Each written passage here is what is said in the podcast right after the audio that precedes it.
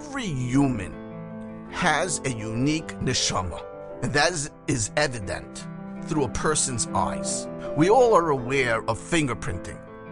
A finger has 40 characteristics, but you know that the iris of an eye has 256 different characteristics. That's how great the eye is. But let me share with you other components of the eye. If you want to bond with a person, you look into their eyes. You want to connect with a person. That's how great the eyes are. What a great gift. The Manchester Rosh Yeshiva, Rav Zev Segal, was known to understand the great depth of the eye. Many people came to see him each day. Men, women, and children.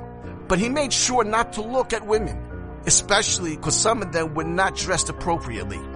He would always have them sit on his left side. Why? Because he had a cyst in his eye that prohibited him from being able to see from his left side and therefore didn't see the women. When he walked in the streets, he tilted his head to the ground and would mumble, Don't stray after your heart and your eyes. One time, the Manchester Rosh Yeshiva was in America, and he requested to stay in Monroe for Shabbos with the Satmar Rebbe, Rav Yoel Teitelbaum. His Talmidim asked him, Rebbe, why do you want to stay with the Satmar Rebbe? He can't speak. He can't converse. What are you going to be doing in Monroe? The Manchester Rosh Yeshiva says, I don't need to talk to the Satmar Rebbe. I don't need to converse with the Satmar Rebbe. All I want to do is look into his pure and holy eyes.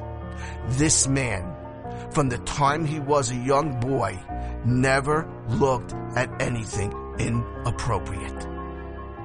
Look, the Manchester Yeshiva understood the value of an eye. Let's do the same. Let's treat our eyes properly. They're holy. They're special.